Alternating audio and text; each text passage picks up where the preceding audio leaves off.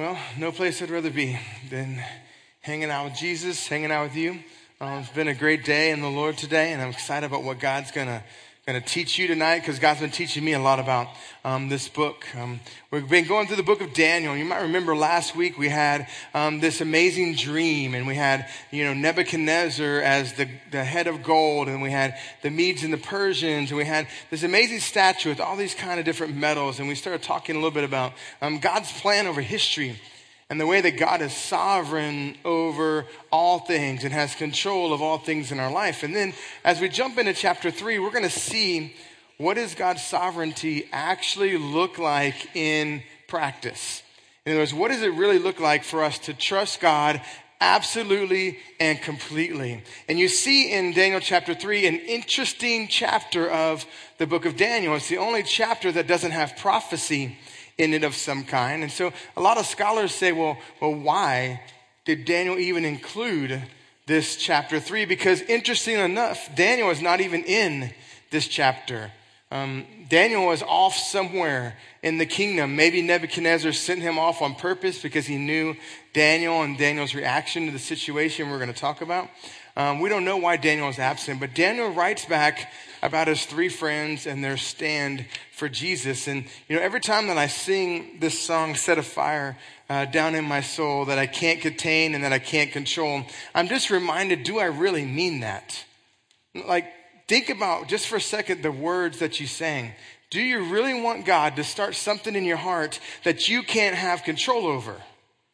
Do you really want Him to put a love and a desire for God in your life that is going to take over your life? It's going to change the entire direction of your life. Remember, you call me coach because my dream and my aspiration when I sat where you were was to be a head football coach.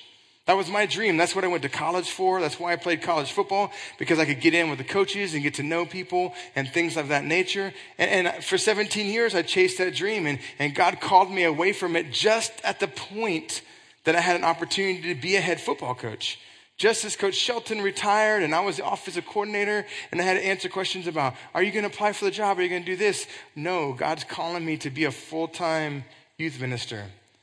And if you're not careful, if you really let God start that fire in your heart, you're going to change the direction of your life. You're going to end up somewhere like Romania on mission. You're going to end up in the workplace changing it for the glory of God. So you got to be careful when you start singing these worship songs because God might actually take you at your word. And I hope that you're ready for that because what happens here is that God starts a fire inside of these guys that is not going to be quenched. And so let's look at it. Daniel chapter 3, verse 1. King Nebuchadnezzar made an image of gold whose height was 60 cubits and his breadth was six cubits. Now, let's pause and talk about this a little because you don't know what a cubit is. A cubit is about a foot and a half or 18 inches. So this um, statue was about 90 feet tall. All right, so if you can imagine the pinnacle, which you can't see because it's painted out black and the lights are kind of bright, the pinnacle of our building is 32 feet. So imagine three times. If you've seen the huge A frame ladder that we get out, when you climb to the top of it, you're 25 feet. So imagine three or four of those stacked on top of each other. That's the height of the statue. Now, most likely there was a huge base. In fact, it says here that it was in the plains of Dura. And in the plains of Dura, archaeologists have found this huge um, base of what could have been having a statue on top of it. Did you notice what the statue was made of? It was made of gold. Do you remember what our last week, what the head of the statue was made of? Gold. And you remember in Daniel chapter 2, Daniel said, Nebuchadnezzar, you're that head of gold. And you see just a little while later, Nebuchadnezzar making an image of himself in gold. Now, why? Because if you remember at the end of chapter 2, um, Nebuchadnezzar fell down at Daniel's feet and said, Your God is the only true God because he somehow gave you the ability to know my dream and interpret my dream. And we fast forward about 12 to 20 years, depending on which scholars you want to believe. 12 to 20 years later, all of a sudden, Nebuchadnezzar is worshiping himself again. There's been rebellion in Babylon. People have started to revolt against him a little bit. And he sets up this statue for worship and for everyone to proclaim that he is the one ruler of Babylon. He is the one true thing that provides protection, that provides guidance, that is going to be their provider. He puts himself in the place of the Creator. And Romans 1 warns us about that. Says that we're going to worship carven images of man or birds or other things. And so as we keep going, we notice that King Nebuchadnezzar has kind of lost sight of the one true God, and God's going to get his attention. If you're losing sight of the one true God, get ready because God's going to get your attention. Okay? Then Nebuchadnezzar sent and gathered the satraps, the prefects, the governors, counselors, the treasurers, the justices, the magistrates, and all the officials of the provinces to come to the dedication of the image that King Nebuchadnezzar had set up. And so he brings all of his government officials, he brings all of his magicians, enchanters, Chaldeans, his wise men, all of his counselors. He brings them together for them to prove their loyalty to him as the king. Then the satraps, prefects, governors, counselors, treasurers, justices, magistrates, and all the officials of the province gathered for the dedication of the image that King Nebuchadnezzar, sorry, was supposed to be Nebuchadnezzar, but I got the other ones right, not that one, had set up. And they stood before the image that Nebuchadnezzar had set up. And the herald proclaimed aloud, You are commanded, O peoples, nations, and languages, that when you hear the sound of the horn, pipe, lyre, trigon, that's a triangle like ding, that's what it is, um, the harp, the bagpipe, I don't know, we don't know if it's really a bagpipe, but in every kind of music, you are to fall down and worship the golden image that King Nebuchadnezzar has set up. And whoever does not fall down and worship shall immediately be cast into the fiery furnace. Therefore, as soon as all the people heard the sound of the horn, pipe, lyre, trigon, harp, bagpipe, and every kind of music, all the peoples, nations, and languages fell down and worshiped the golden image that the king, that King Nebuchadnezzar had set up set up. Now, question you are in the crowd. What would you do? Would you reason it out? Go, well, you know what? I'm not really bowing to him as God. I'm bowing to him as the king and the ruler. So it's really just going to be a political statement, not a statement of worship. Would you reason it out and say, well, I don't really want to have to stand? Or would you be willing to stand? Would you be willing, willing to risk your life for your belief that Christ and Jesus is the only true God? You know, it's really easy here sitting in the seats to say yes. But if you put yourself in this situation, everyone around you begins to bow. It's a little bit harder.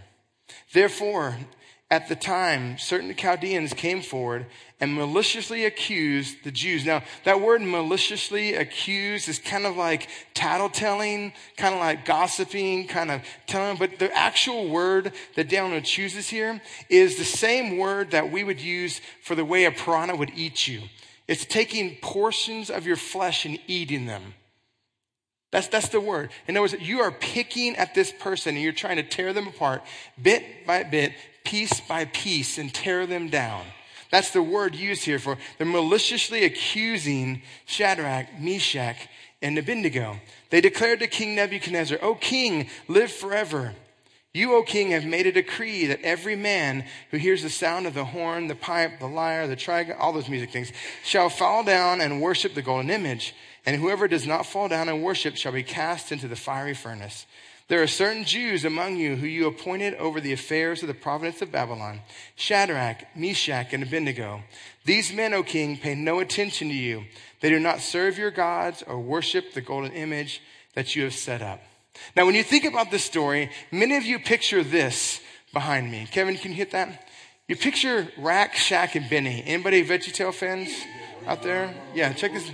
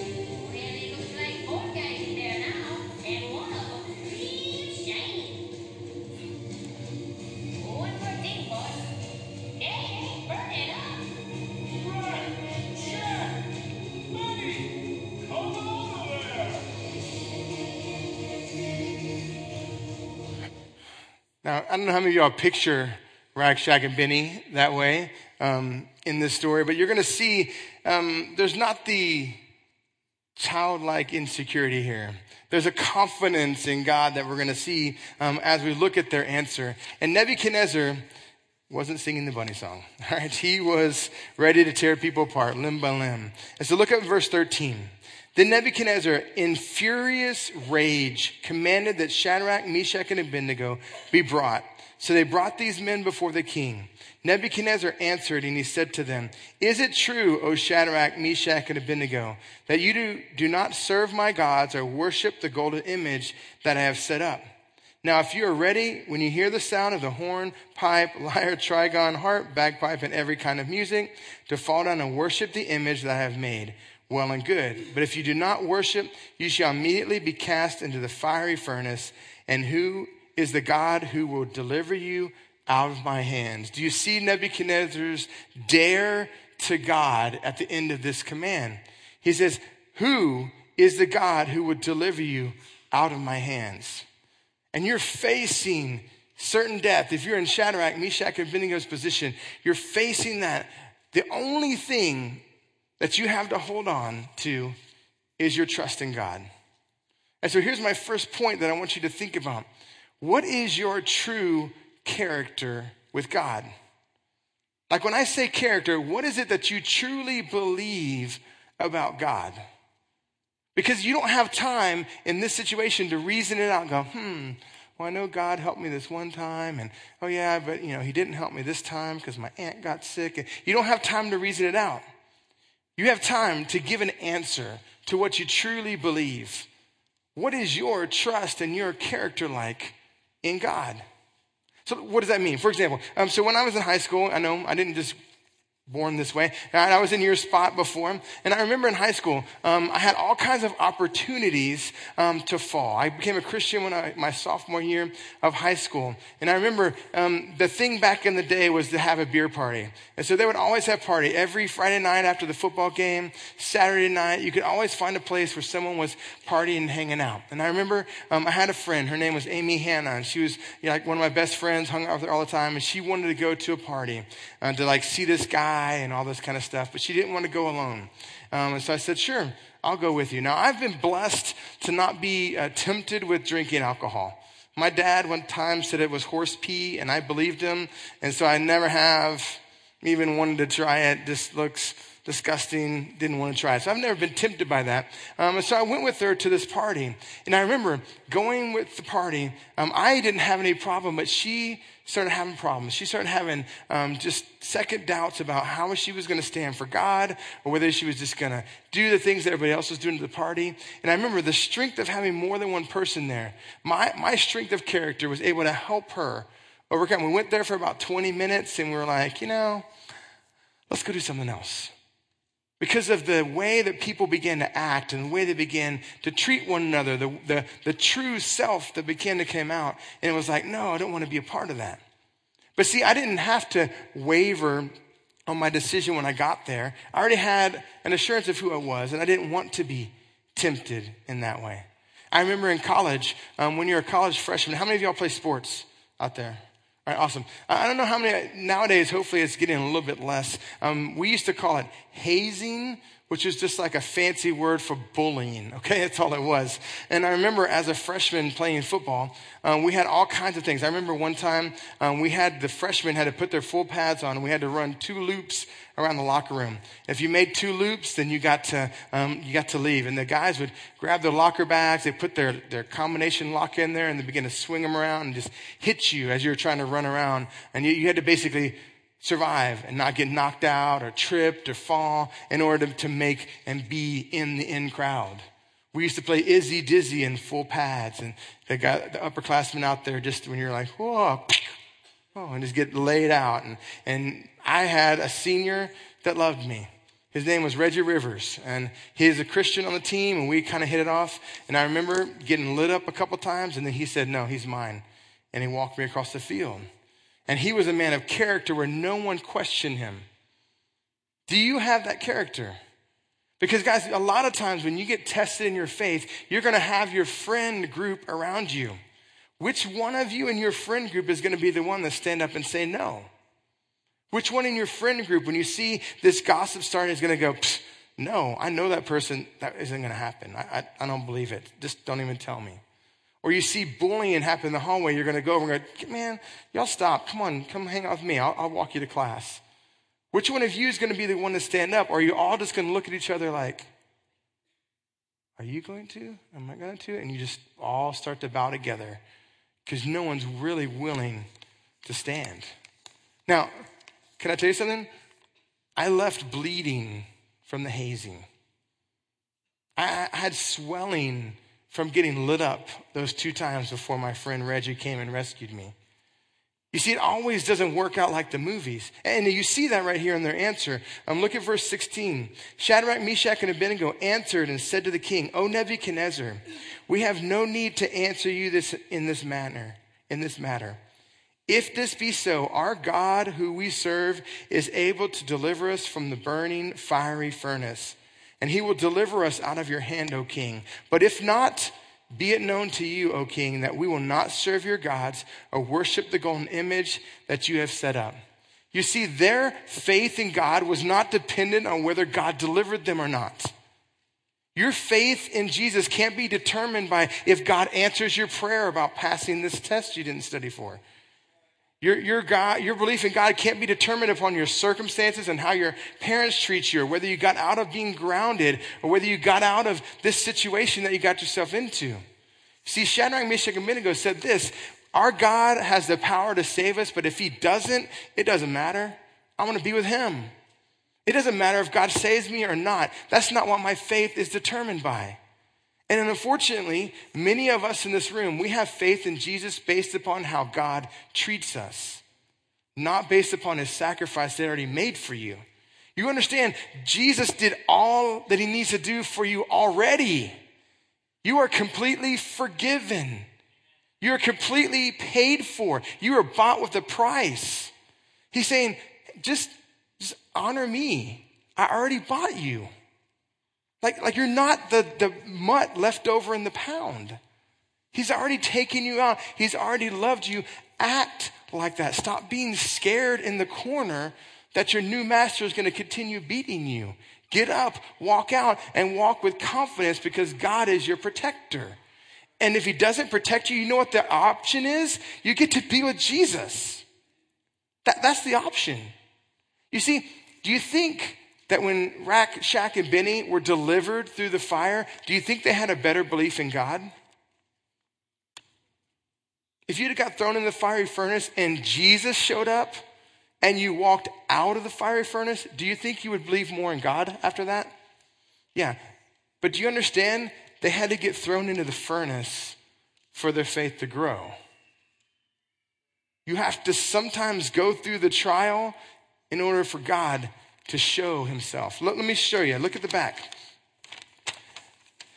Um, as you can imagine, Nebuchadnezzar was not very happy with their answer. So Nebuchadnezzar was filled with fury. He was already like furious, and now he's filled with furious. I don't know what that looks like, but that's like man fit, right? Like he's just so mad. He's just like, I don't know if he's stomping or just turning red and, you know, like, and the expression of his face changed. I love how he puts that detail in there.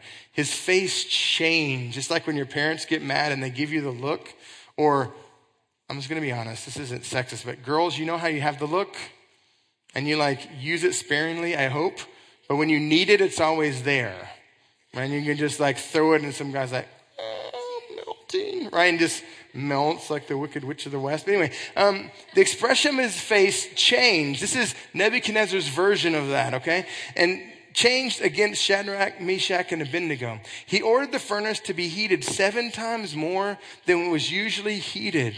And he ordered some of the mighty men of his army to bind Shadrach, Meshach, and Abednego and to cast them into the burning fiery furnace. So as I was researching what the furnace might look like, imagine like a railway tunnel like, if you've ever taken a train or seen a train that goes through like a mountain and you kind of have the arch, that's what most people believe the furnace looked like. So it was kind of an arch way, and they walked up and they threw them into the fiery furnace. Then these men were bound in their cloaks and their tunics and their hats and their other garments, and they were thrown into the burning fiery furnace. Because of the king's orders, order was urgent, and the fire, furnace was overheated. The flame of the fire killed those men who took up Shadrach, Meshach, and Abednego. And these three men, Shadrach, Meshach, and Abednego, fell bound into the fiery furnace. So, in case you were just wondering if it was hot really, or maybe it was just, it kind of looked like fire, but it really wasn't hot. And so they just kind of chilled in there and they just didn't get burnt. The guys that threw them in died throwing them in. These are the mighty warriors of Nebuchadnezzar that he sacrifices out of his fury and his anger. Then King Nebuchadnezzar was astonished and rose up in haste. And he declared to his counselors, Did we not cast three men bound into the fire?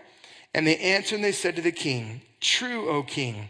He answered and he said, But I see four men unbound, walking in the midst of the fire, and they are not hurt. And the appearance of the fourth is like the son of the gods. So here's Nebuchadnezzar looking into the furnace, and here's Shadrach, Meshach, and Abednego walking around. Like, hmm, not so bad in here. It's not like my downstairs that has no AC and you're sweating. They're just walking around, chilling out. Jesus, what's up? Giving a little man hug in the middle of the fire. And here's Nebuchadnezzar looking in, astonished. Do you think his face might have changed? Do you think the look of fury might have melted off into this look of astonishment? What is going on? This is not normal. You guys should not be normal. When you're walking around the world, you should know that you're walking with Jesus and something about you should be different. And then Nebuchadnezzar came near the door of the fiery furnace, not too close because you know, he had died like those other guys. And he declared, Shadrach, Meshach, Abednego, servants of the Most High God. Whoa. Do you see how the story changed? He went from, who's this God that's going to save you now? What God can save you from my fury. Look at all these thousands of people bowing before my image, bowing before the gold, the head of gold that I am. And now what is this to now? Hey, hey, guys, who's that with you? Like, servants of the Most High God. All of a sudden, he's humbled. All of a sudden, he's readjusted. What is this thing that I'm witnessing? Come out. Uh, come here. Then Shadrach, Meshach, and Abednego came out of the fire. And the satraps, the prefects, I can't say them now, I messed them up earlier. The governors, the king's counselors um, gathered together and saw that the fire had not had any power over the bodies of those men. And the hair of their heads was not singed. The cloaks, their cloaks were not harmed. No smell of fire had come upon them. How many of y'all went to the hot dog thing um, this summer? Y'all went to serve hot dogs? Um, did y'all get to see the hands of us that were doing the hot dogs? what it's like to put your hand over that fire and have your hair singed by the fire. Do you remember what we smelled like? I smelled like hot dog for like eight hours.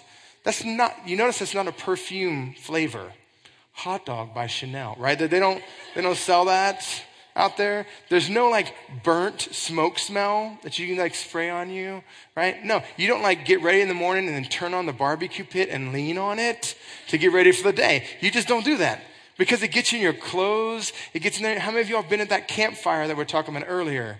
And when you got back in the tent, you're like, right? And you have that smell just soaked in. Here comes Shadrach, Meshach, and Abednego, and it's like they were just nowhere.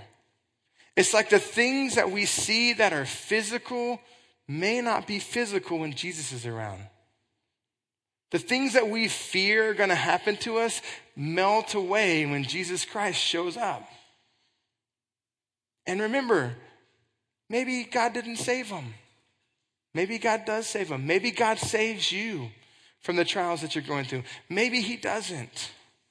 But we still trust in God either way because our trust isn't dependent upon Him showing up. Nebuchadnezzar answered and said, Blessed be the God of Shadrach, Meshach, and Abednego, who has sent his angel and delivered his servants, who trusted in him and set aside the king's command and yielded up their bodies rather than serve and worship any God except their own God. Let me pause there, guys. Don't offer your bodies up to any other God besides Jesus. Any other idol. Don't sacrifice your bodies to sex. That's something that the world is going to ask you to sacrifice your body to. Don't do it. Don't sacrifice your body to drugs or alcohol. Don't sacrifice your body to the things of the world. Choose to honor God with your body because you were bought with a price. Remember, we talked about that earlier, right? Therefore, verse 29, I make a decree any people, nation, or language that speaks anything against the God of Shadrach, Meshach, and Abednego shall be torn limb from limb, and their houses laid in ruins, for there is no other God who is able to rescue in this way. Then the king promoted Shadrach, Meshach, and Abednego in the province of Babylon. Do you see how King Nebuchadnezzar is like the super bipolar king of all kings? He's like, what God will rescue you? Get in the fire furnace. The one true God. If you don't believe in Him, I'm gonna rip your limbs off and burn your house down. Right? It's like there's just woo, woo, like kill them. No, kill these people that aren't, You know, it's like he's just back and forth and back and forth. And we're gonna find out next week what happens to people that live this kind of bipolar life of like love, love, love, hate, hate, hate wait, wait, switch, hate, hate, hate, love, and they just go back and forth. And so many times we can identify with Nebuchadnezzar, can't we? Like we love God and we worship Him, we sing on nights like tonight, but then tomorrow morning, when the gossip comes into your ear, do you embrace that or do you reject that? Tomorrow morning, when that, that computer screen is there and no one else is at home, what do you choose to do? Honor God with your body or choose to take the same crazy cycle of sin that we always get into? Man, there's no substitute for your character. And what does your character say about your trust in God? That's my challenge for you. Here's what I want you to do. I want you to just kind of, you can spread out if you want to. I want you to have a moment. Where's Jacob? Can the band come back up here? I want you just to sit somewhere, right? Close your eyes. If you want to sing the song, you can open them if you don't know the words. All right. And I want you to get a pen. So if you have a pen next to you um, or on the back of the seat, somewhere like that, I want you to grab it. I want to, we're going to sing this song, sing, Sinking Deep. Sorry, I can't talk. Sinking deep. And here's what I want you to do I want you to grasp onto one of the lyrics, just something that's in the song. And I want you to decide if I sing this, do I really mean it? In other words, I don't want you to sing any part of the song that you don't really believe in. Because I don't want you to put yourself in a position where you're declaring something that you don't really trust in. Okay? Well, there's leaders all around the place. If you just feel like, man, I need someone to, I want to believe this verse, but I can't. Can you pray for me to help do that? I just gonna, I just want to just have, spend a few moments with the Lord um, with the song. When it's done, I'm going to pray for us, um, and we'll go to small group time.